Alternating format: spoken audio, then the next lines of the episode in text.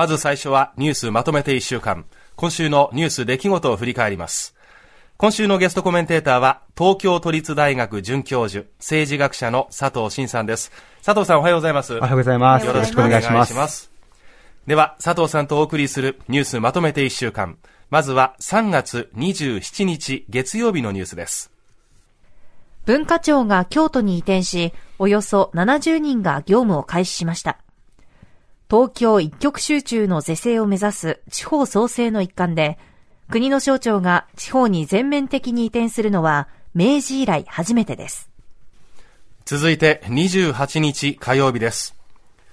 ロシアのプーチン大統領が同盟関係にあるベラルーシに戦術核兵器を配備する方針を示したことについて、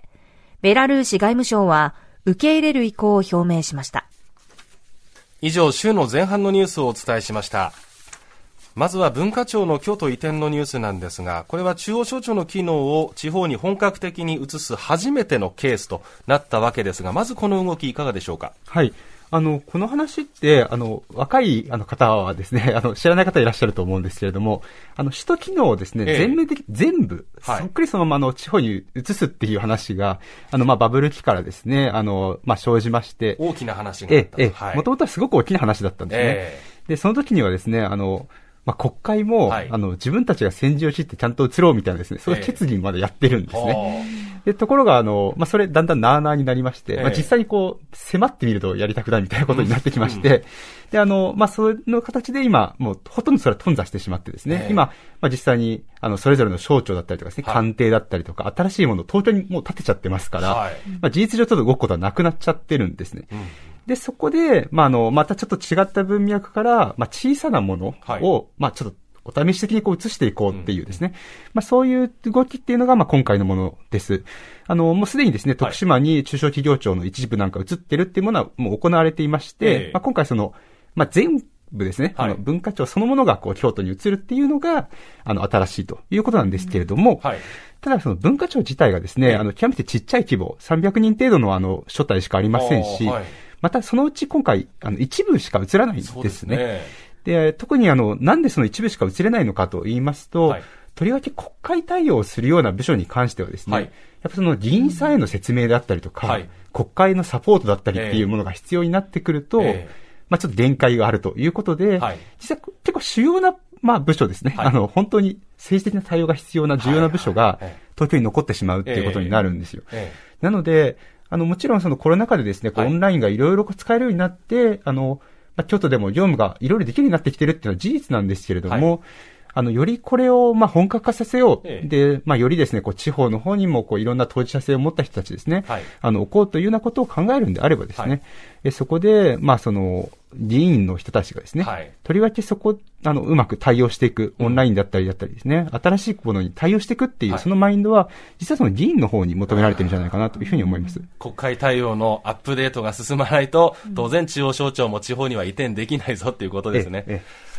ー、それからベラルーシ、ロシアの戦術核受け入れ表明ということで、これはどういう段階というふうに見た方がいいんでしょうか？はい、あのベラルーシは、はい、あのまあ、おそらく皆さんご存知の通りですね、今回のウクライナ侵攻以降ですね、あのロシアをまあサポート比較的してるんですけれども、えー、でしかしあのまあ、ロシアの方はもう一緒に参戦しろというふうに、まあ、ずっと圧力をかけながらですね、えー、それ自体には受け入れずに、はい、まあ、距離の取り方っていうのを、まあ、はい、結構こう、まあ、頑張ってあの、測ってるっていう状況なんですね。はい、で、今回は、そのロシアの戦術核を受け入れるというようなニュースです。えーはい、で、これはですね、あの、ロシアの側は、もともとその、NATO が核共有っていう、ニュークリアシェアリングというんですけれども、はい、えー、アメリカの核を、核を持っているのはアメリカなんですが、えーこの核を、その同盟国に置くっていう、多分ド,、イツとかにも置いてるわけですね。はい、あの、これ日本だとちょっと想像しにくいんですけれども、ただ日本の国の中にアメリカの核を置いてるみたいな、あのそういうような感じなんですけれども、えそういうことをやってて、で、ロシアはこれを批判していたんですよね。で、にもかかわらず、まあ、今回そのベラルーシに自分たちの核を置くっていうことなんで、うん。はい、まあ、ちょっとその、批判してたのに。理屈としては少し、あの、まあちょっと矛盾してるんじゃないかというふうにまあ見られるわけです。えええ、で、まああの、そういうようなことは今回行われていて、はい、なのでまあ全体とするとこれまあ批判すべき問題としてはあるんですけれども、はい、で、他方ですね、あの、実はじゃあなんでこんなことをやらなきゃいけなくなっているのかっていうのをですね、あの専門家の見解の中ではですね、あの、実際に撃つと、あの、まあ、核を使用するっていう段階に、ワンクッションを置くためにやってるんじゃないかっていう、あの、そういう分析もあります。はい、つまり、あの、まあ、核兵器って使うともう、決定的にすごくあの大きな被害が生じるので、えーはい、使わないときと使うときの間っていうのはすごく大きいんですね。えー、で、なので、この間に、はい、あの、自分たちはこういうレッドラインを引く、レッドライン、こういう、まあ、ここまで行ったらダメだぞっていう線をいろいろ引くっていうことを、やりまして、はい、これエスカレーションラダーとかって言うんですけれども、えー、その、だんだんと段階を上げていく。はい、あなたがここまでやったんだったら私たちもこれまでやるよっていう、この段階をお互いにこう作るっていうことをですね、はい、あの、やるんですけれども、うんうんあの、ロシアすでにもうかなりのこう、もう使うぞ使うぞっていうことを言い過ぎちゃってまして、えー、もうこれ以上いかない。これ以上行く、まあその段階がちょっと作れないと。で、その時に、まあその段階って、新しい段階をこう挿入しているというふうにも見えてですね、はいえー、その意味では、まあすごく突き放してみれば、はい、核使用をするまでにですね、ちょっと一段階、まあここでできているというふうに、まあ見ることもできるのかなというふうに思います。はい。で、ただもちろんあの、こういうことが広がっていくと、はい、どんどんそのそれぞれの国にどんどん核が広がっていくってことになって、核軍縮っていう動きには、あの、まあ、むしろ逆方向になってしまいますので、でね。はい、とりわけ核廃絶に並々ならぬ思い入れがある岸田さんからすればですね、はい、まあ、こうして核配備を進める国が出ないように、国際世論の形成に努める必要というのが今後あるかなというふうに思います。はい。ここまでが今週前半のニュースでした。続いて週の後半、昨日31日金曜日です。政府は岸田総理が掲げる異次元の少子化対策の叩き台を発表。今後3年間を集中取り組み期間と位置づけ、児童手当の拡充などを実現するとしています。アメリカのトランプ前大統領が大統領経験者として初めてニューヨーク州の大陪審に起訴されました。起訴内容については明かされていませんが、現地メディアは来週4日にもトランプ氏が出頭する見通しだと伝えています。週の後半のニュースをお伝えしました。まずは異次元の少子化対策叩き台の発表がありました。財源については今年6月の骨太の方針までには結論を出すということなんですけれども、いかがでしょうか？はい。あの、今回の少子化対策っていうのは、かなり急ピッチでこう突然出てきたものでして、はい、岸田総理の方針としてはですね、あの、各それぞれの省庁に、はいあの、あなたたちが今やってること、ええ、これからできることっていうのを出しなさいって言ってですね、はいつまりあの、上からなんかこういう方針でいきたいというよりも、はい、それぞれの省庁がこう持っているこう種みたいなものを出させてですね、え、で、それをこう積み上げていくっていう形で、あの、作られてきました。はいですから、その、まあ、予算はですね、まあ、倍増と、まあ、歌っていて、実際どうなるかわからないんですけれども、はい。はい。はいまあ、予算は異次元にできるかもしれませんけれども、えー、まあ、発想自体がこう異次元というわけでは基本的にはないということです。うん、で、場合によってはこう予算を、まあ、もしうまくつけられたとしても、はいまあ、これまでやってきたことにすごく突然予算がついて、焼き太りになっちゃうようなことということも、あの、考えられるような、まあ、そういうような部分があるかなというふうに思います。はい。で、あの、まあ、異次元っていうのを、えー、まあ、本気で考える、あ結構面白い試みは今回もいろいろあってですね、あの、はい、評価できるところはそれぞれあります。はい。あの、例えば、えー、まあ、実際にどれくらい実践するかはちょっとわからないんですけれども、うんうん、まあ、児童手当とかに関しても、はい、まあ、いろんなその制約をですね、撤廃していくというような話があったりだったりとか、はい、もしくは保育園とかに入所するときにですね、あの、条件ですよね。条件を緩和すると、はい、つまり今までやればですね、まあ、共働きの人たちっていうのは基本的には入れるという発想だったわけですけれども、まあ、こういう条件を外していくというような形で、えー、共働きの家庭に対しても、また共働きじゃない家庭に対しても、まあ、なるべくその、まあ、子育てしやすい環境というのを作っていくっていうですね、まあ、そういうあの、はい、まあ、結構、相場な的なというか、えー、全面的にいろんなところを応援するというような対策になっていて、はい、まあ、これは評価できるところなんですね。えー、で、他方で、その、まあ、政府がこう、本当は、まあ、やるとしたらですね、本当に異次元のことをやりたいんだとしたら、えー、政府が貸し切らなきゃいけないところっていうのについて、手がついているかというのは、うんえー、まあ、いろいろ微妙というふうに思います。うんうん、私が特に感じるのは、はい、まあ、本当に異次元をやるとすればですね、はい、えー、まあ、特に欧米諸国と比べますと、えー、日本の、その、まあ、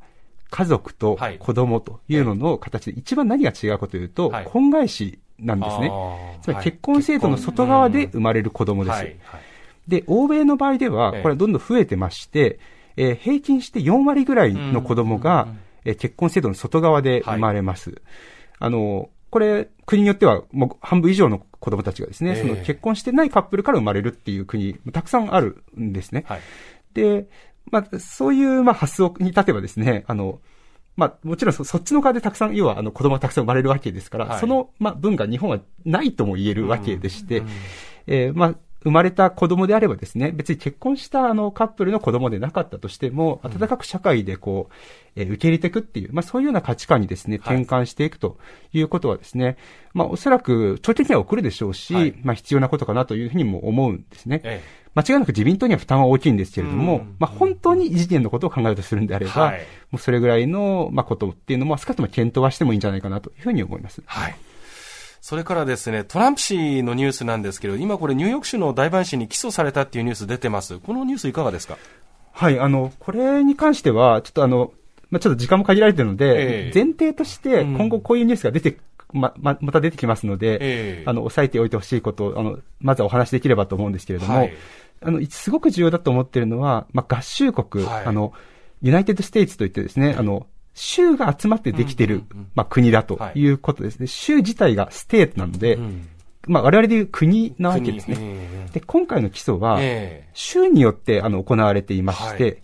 で、あの、違反しているですね、罪状っていうのも、まあ、あの、わかんない部分はあるんですけれども、基本的にそのニューヨークの州法に抵触しているんですね。連邦法じゃないんです。